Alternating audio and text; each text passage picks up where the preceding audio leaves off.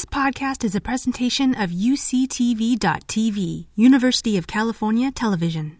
Like what you learn? Help others discover UCTV podcasts by leaving a comment or rating in your podcast app. I'm very excited to share some of our work today uh, as we try to understand how communication systems influence social dynamics. Um, and in particular, what we're interested in is understanding how vocal communication can be used to organize social groups and drive behaviors such as cooperation. And so when we think about the intersection between social and vocal behaviors, um, it's important to remember that both of these exist on the spectrum. So when we think about uh, sampling the animal kingdom, social behaviors can range from solitary on the one hand to eusocial on the other. And similarly, vocal behaviors can range from reflexive vocalizations, such as laughing or crying, to more complex communication systems, such as language. And so I don't need to convince anyone here today that humans occupy a unique position at the intersection of both social and vocal behavior, and that we have a singular use of language, which is used to structure our very complex and elaborate social groups. However, there's many other species within the animal kingdom, some of which are shown here and some of which you'll hear about today, which also have very complex social and vocal repertoires. And I would like to tell you about a very special animal, uh, which also meets some of these criteria, which is a rodent called the naked mole rat. And so, just as a way of a short introduction of the naked mole rat, um, you can see what a naked mole rat looks like here in the upper right hand corner. So, these are uh, small rodents which are endemic to the eastern part of Africa, where they live um, underground in these elaborate tunnel systems, which you can see schematized here. And in these environments, the naked mole rats face a series of challenges. Um, there's very limited food, and the environment is very arid.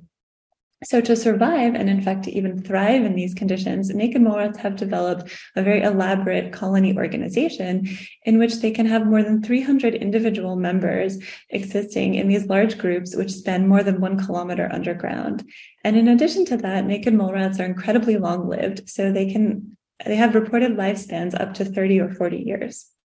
And so this type of social organization actually is um, one of only two instances of this occurring in mammals, and it meets the criteria for eusociality.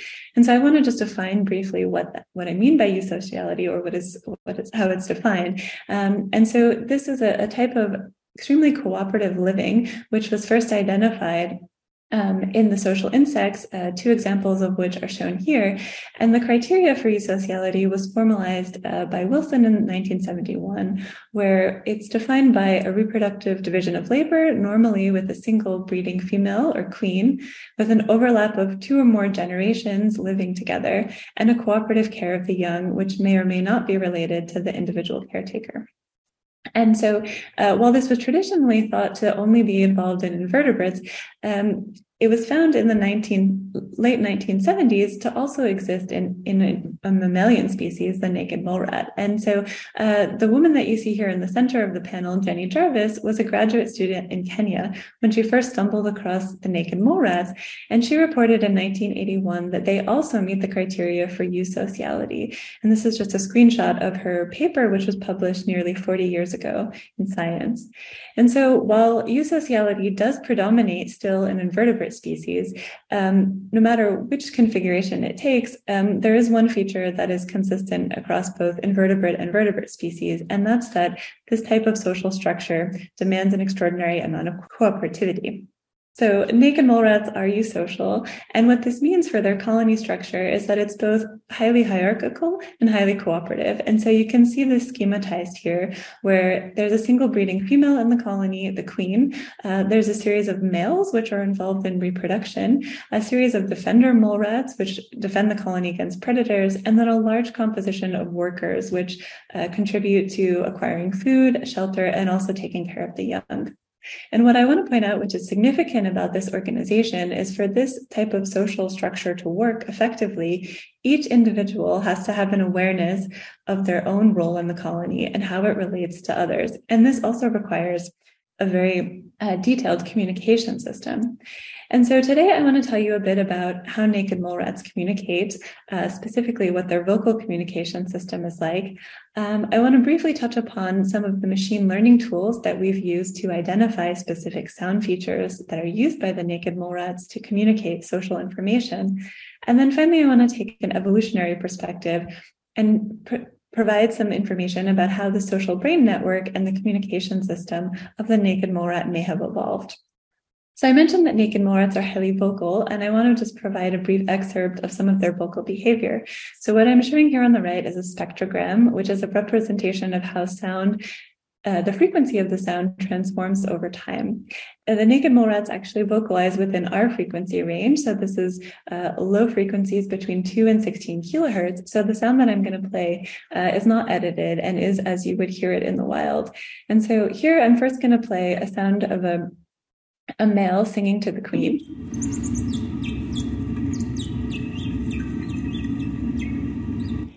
And then I'm also going to play here on the bottom a more aggressive vocalization, which occurs when two individuals encounter one another and fight for space in the colony.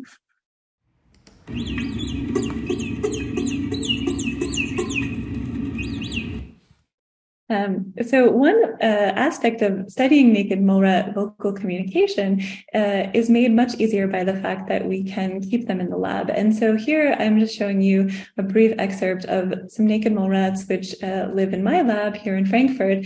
Um, and you can see that we've recreated these underground tunnels uh, in the laboratory setting, and they can happily um, explore their uh, colony in this way. So the naked mole rat sound repertoire um, is actually quite complex, and um, myself and others have spent many years trying to identify what we call the naked mole rat dictionary. And so what I mean by that is a set of vocalizations that the naked mole rats use in their daily life. Um, and so we've identified at the moment more than 25 different vocalization types. Um, here I'm just showing you about 17. Um, and I want to focus just today on one vocalization type, which is the most commonly used vocalization, the soft chirp. Um, and as I mentioned before, these are all represented as spectrograms, which show how the frequency of the sound wave changes over time. And you can see that the soft chirp here is a fairly symmetrical um, upsweep and downsweep across time. And so the soft chirp is used when two naked mole rats will encounter, encounter one another in the tunnel, and it's primarily used as a greeting call. But we wanted to understand if the soft chirps might convey some social information, and if so, what type. So to do that, we developed a series of machine learning tools um, and automated algorithms to extract information about individual soft chirps. And this was work that was done uh, by a very talented student in the lab, uh, Gregory Veviurko. So uh, what we did was we uh, recorded tens of thousands of soft chirps from naked mole rats um, in multiple colonies. Um, and then we used um, a series of automated features um, to um, extract sound features for so we, we used a series of automatic um, automated algorithms rather to detect sound features um, from the sound wave itself, which you can see here. Some of these features like pitch or Wiener entropy, which is a measure of the noisiness of the sound. Then we also transform the sound wave into a spectrogram and then trace the first harmonic. And then we're able to extract features from the spectrogram, such as the peak frequency of the sound or the asymmetry uh, shown in the upper right hand corner, which represents the difference between the start and end point of the frequency of the sound. And so uh, we were able to extract, as I said, these eight features. And then what we did is that we fed them into a type of machine learning algorithm called the random forest classifier. Uh, and the way that this works is generally you take a very large data set, you split it into a training and testing set, and then you allow the classifier to develop a set of rules, uh, which it can be used to predict the identity of sounds that it's never heard before. And so in this case, we asked how well the classifier could identify individual naked mole rats um, based on these eight sound features. And so you can see the results here on the right. Um, so what you see on the y-axis is the true identity of soft chirps from nine different subordinates and the queen. And on the x-axis, we see the prediction from the classifier. And so along the di- diagonal, we see the prediction accuracy. And so I want to emphasize that if the classifier was performing randomly, it would have a 1 in 10 chance of being correct, which would be a, a, prediction value of about 0.1. And as you can see, the classifier performs significantly above chance for all of the individuals, suggesting that information about individual identity can be encoded in these eight sound features. And so then we also wanted to ask if the soft chirps might encode information about other social features. And so we then uh, we asked if, um, for example, colony membership might be encoded in the soft chirp. So we again repeated the same experiment. Here we recorded from four different colonies um, many thousands of soft chirps. We ran our automated feature extraction, um, and then we trained a new classifier, this time splitting the testing um, and training data sets uh, to make sure that no individual was contained in the same um, data set because we had already shown that individual identity could be determined by uh, these sound features. And so again, what you can see here on the right is that we had a quite striking result where um, individual soft chirps um, encoded information about uh, colony uh, identity, which was above chance. So again, here along the diagonal, um, all the values, um, the classifier is performing at uh, a rate which is significantly above chance. And so this suggested to us that this one vocalization type, the soft chirp, might encode information about individual and colony identity, but it didn't answer the question whether or not naked mole rats themselves can recognize these vocal signatures. So to test that directly, we did a series of behavioral experiments, um, which I'm going to highlight briefly here. Um, so what we did is we recorded vocalizations from different colonies and played them back to an individual. So here you can see we're playing back uh, sounds to an animal from colony T. And when we played back um, soft chirps that were recorded from colony B here in the first panel or from colony D in the second panel, uh, we saw no response to the stimuli, which is shown with the black arrow. However, when we um, played back sounds from the animal's own colony, so here uh, sounds from colony T, uh, we saw that the animal reliably and robustly responded with this fixed temporal interval, as you can see here with the red arrow. And so uh, the quantification of many trials is shown on the right here. We tested multiple animals in multiple colonies, and we found that this result was very consistent, that when an animal heard a sound from its own colony, it had a much increased response rate. Now, these experiments didn't actually tell us if the animals could recognize something specific about the colony dialect. Rather, it just um, it could be that they were also uh, recognizing individuals as we're playing back recordings from individuals that live in the colonies. Um, so we wanted to test this further and see if animals could extrapolate some of the general features of the colony uh, dialect itself. And so to do that, we made a series of artificial stimuli um, so here you can see I'm just plotting two of these sound features against one another, and we made a series of artificial sounds from colony B. And so here you can see the artificial sound falls within the, the variance of the colony, but doesn't overlap with any of the averages of the individual vocalizations. Um, and similarly, on the bottom here, we could test these artificial sounds on our previously trained classifiers and confirm that they were indeed classified as belonging to the colony um, that we designed them to be. Um, and so then we could test these behavioral, uh, we could test this behaviorally by playing the artificial stimuli back to the animals. And you can see the key result here is in the middle panel, um, where the animals responded to the artificial stimuli uh, with a similar response rate to the playbacks of actual individuals in the colony. And this was not the case for artificial stimuli from um, other colonies. Um, and then, so we were interested um, in how these uh, vocal dialects might be established in the naked mole rat colonies. And so, to investigate this, uh, we did a series of cross fostering experiments where we moved naked mole rats um, within the first three weeks of life into two different colonies. And so, here you can see two pups from colony S were moved into colony T and colony M, respectively.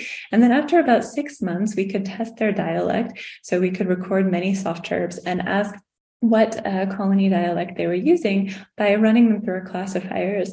And so the prediction would be that if these soft chirp dialects were genetically encoded, that regardless of where they were raised, they would still be using the dialect of their birth colony. And what we found was that this was not the case.